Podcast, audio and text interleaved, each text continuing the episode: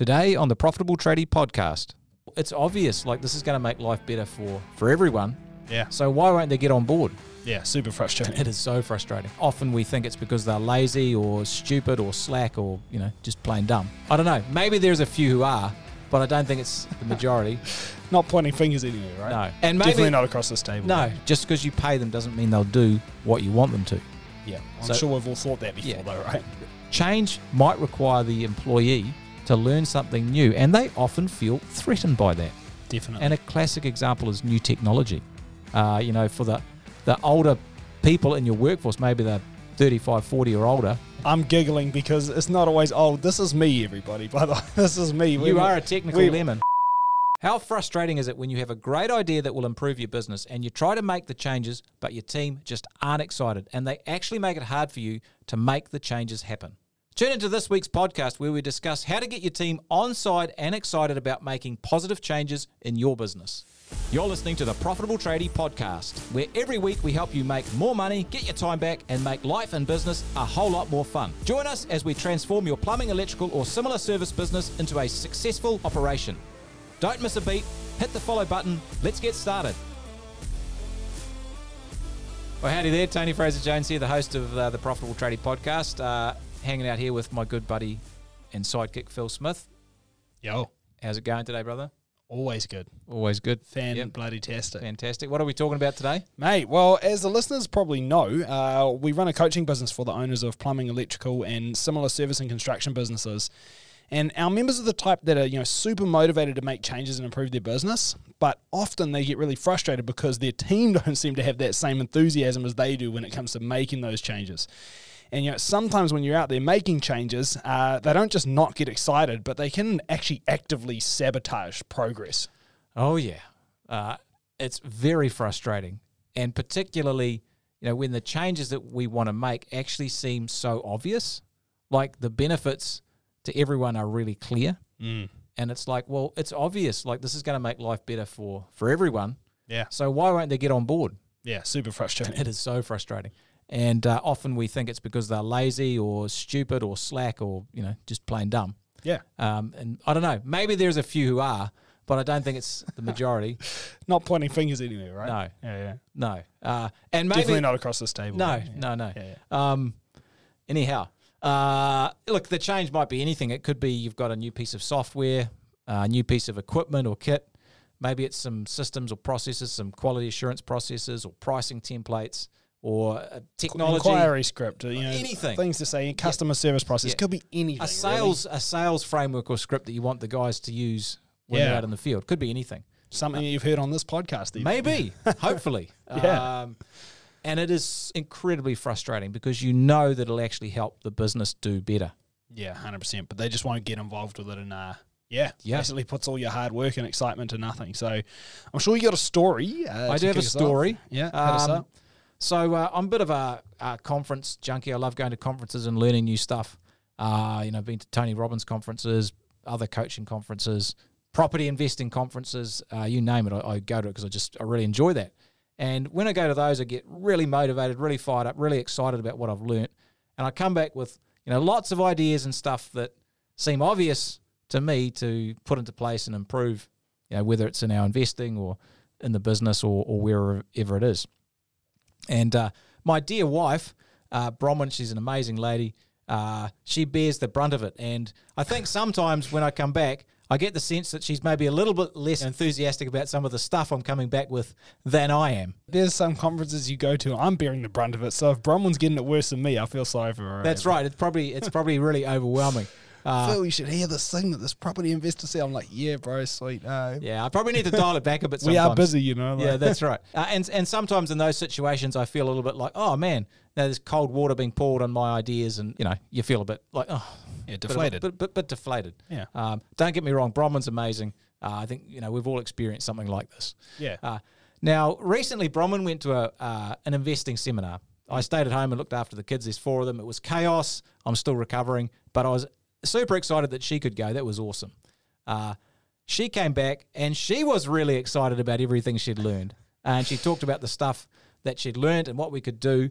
And my initial feeling, now honestly, was I was a little bit lukewarm. I was like, oh, okay, righto.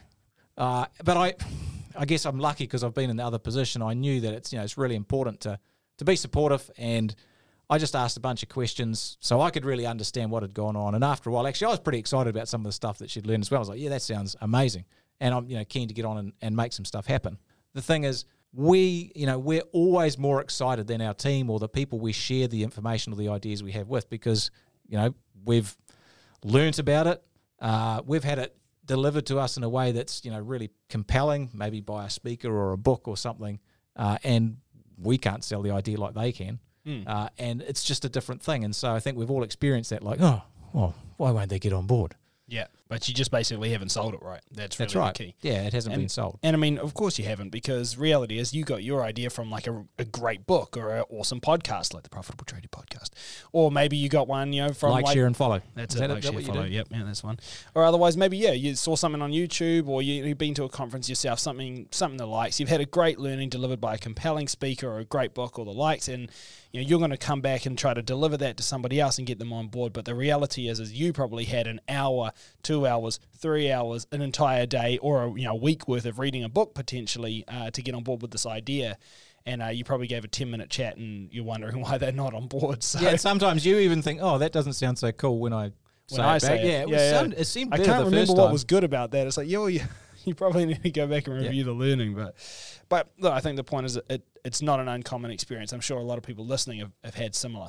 So, um, so yeah, and I think bunch of problems we can run into if we, you know, don't learn how to get people on board with our ideas. Yeah.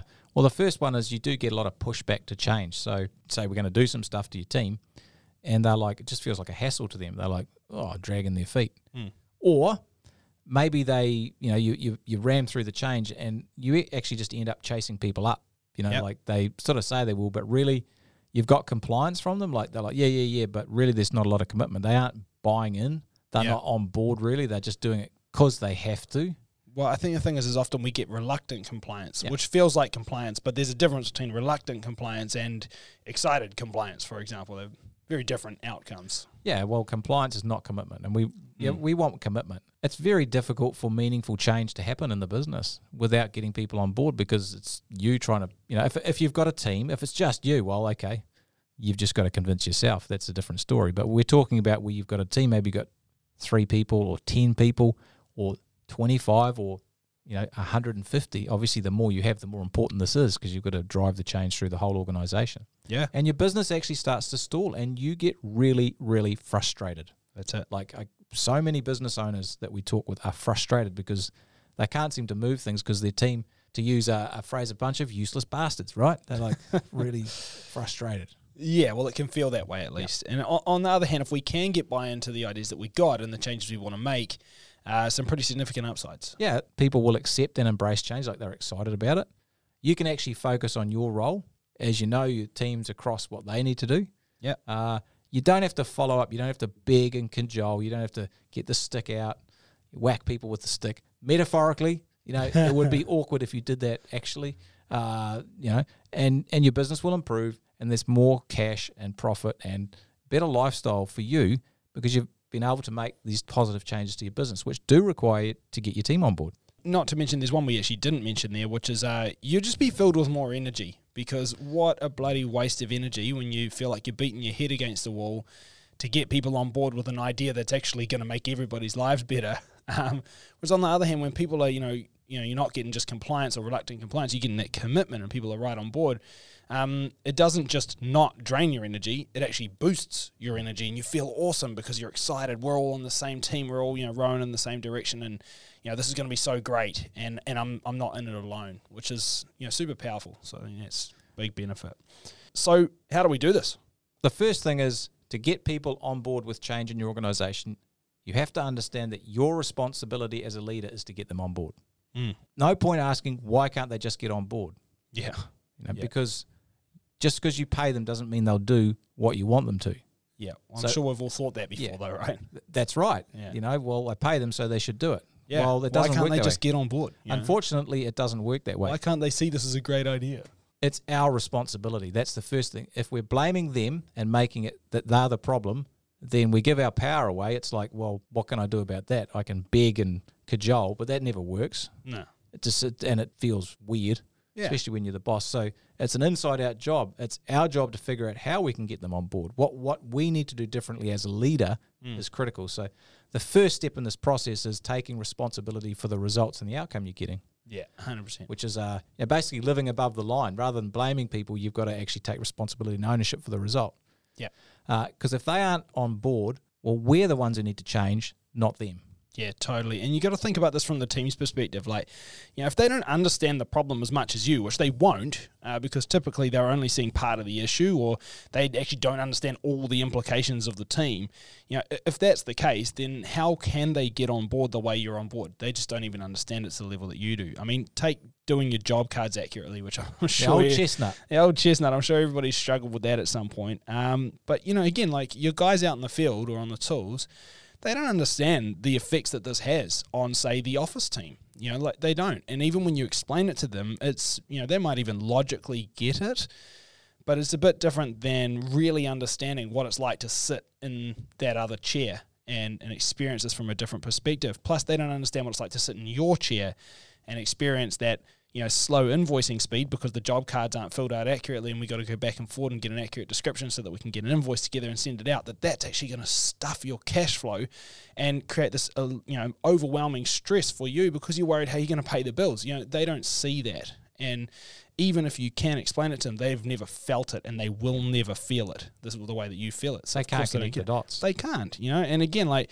customer payments and you know, like the the issues that that's going to have off the back of say slow invoicing or you know the complaints that you might get from clients because. If there's an incorrect invoice. yeah, incorrect invoice or maybe something's been missed, but you don't have any notes about what's been missed or what actually happened on the job, and so you're going back and forth dealing with an unhappy client.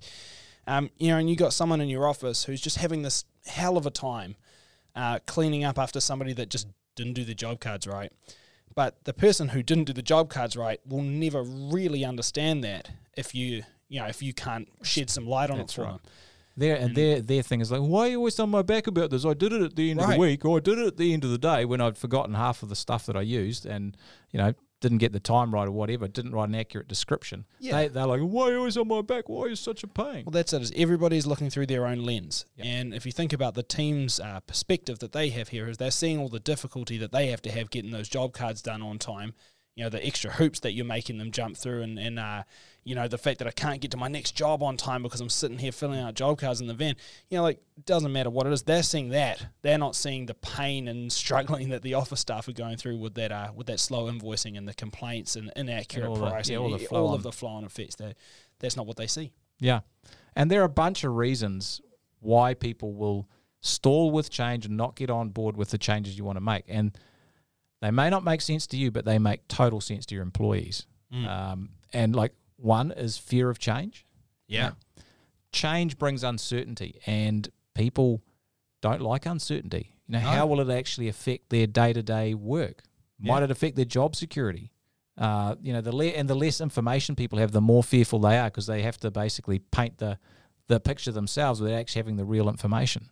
Yeah. Uh, so fear of change is a big one, and just naturally as people, we actually are more comfortable with the status quo. Hundred percent. Uh, most of us find familiarity and comfort in the same same. Yeah. And any change actually requires effort. So we're creatures of habit, and then we've got to change the habit. That actually requires quite a lot of thought, Mm. uh, which is tough for people.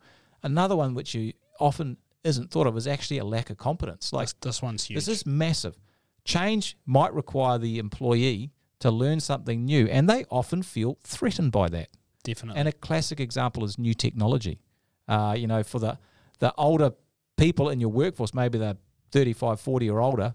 Uh, let's say it's that old. Anyway, I'm, I'm giggling because it's not always old. This is me, everybody. By the way, this is me. you are a technical we, lemon. We roll out a new technology uh, when we rolled out our, our latest CRM upgrade. Oh, man, I was I, mean, I was packing my undies. This is terrifying for me because I'm gonna be found out. Yeah, And this happens to a lot of people in, in your business is they actually are scared that they won't have what it takes to learn what they need to learn, particularly around a new piece of software. yeah, Uh, you know, if they haven't grown up with it, it's like, wow, this is this is a big issue. Yeah. Uh, so they are they're scared that they may not have the competence. They feel ashamed of themselves, and they pull a defense mechanism, which is basically just kind of avoiding the issue. Yeah, So that's totally. that's a big one, uh, and you might not think about that. It's easy to you, but it's not easy to everyone. That's it. Uh, poor comms, like poor communication, is another one. Yeah. Uh, you know, about what's involved, what's required from them, and and what the benefits actually are for everyone as well. Like, if you don't explain the benefits, well, you know, is it any wonder people struggle to actually get on board? Well, then it just feels like hoops to jump through. That's right. It's more hassle. Yeah. And the last one, which is which I think is powerful, is a lack of trust. If people don't want to get on board with changes that you're suggesting, it may actually show you that your culture is, is more low trust than you think. Uh, because if they're not super excited about the changes, it means maybe they don't quite trust that you've got their back, that you've got their best interests at heart.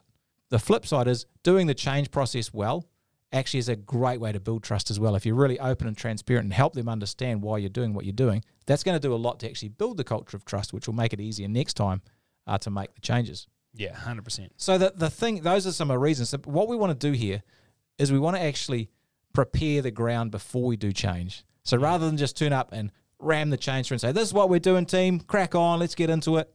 The work we do before we actually you know, pull trigger is is critical. And the key concept here is you want to get your team involved Yep. because involvement breeds commitment. The more involved they are, the more they're going to buy into the change. Yeah, hundred percent. And we do have a process to follow here. Uh, we call it the unfreeze, uh, change, and then refreeze process.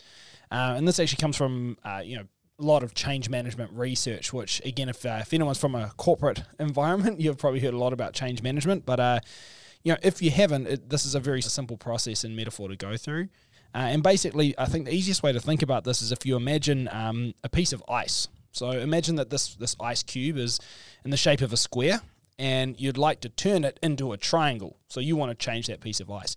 So one way that you could do that is you could chip away at that square until it's in the shape of a triangle, uh, and that's cool. You know, you'll get there in the end. You'll have a jagged little triangle. It won't be very perfect. Uh, and moreover, one of the big things here is you have to lose a lot of the ice. So you got to really chip it away, and it's a lot of collateral damage. Uh, and what this is similar to would be, you know, basically ramming through a change uh, without much thought or care. You know, you're just going to bash it into place, bash uh, bash that compliance away.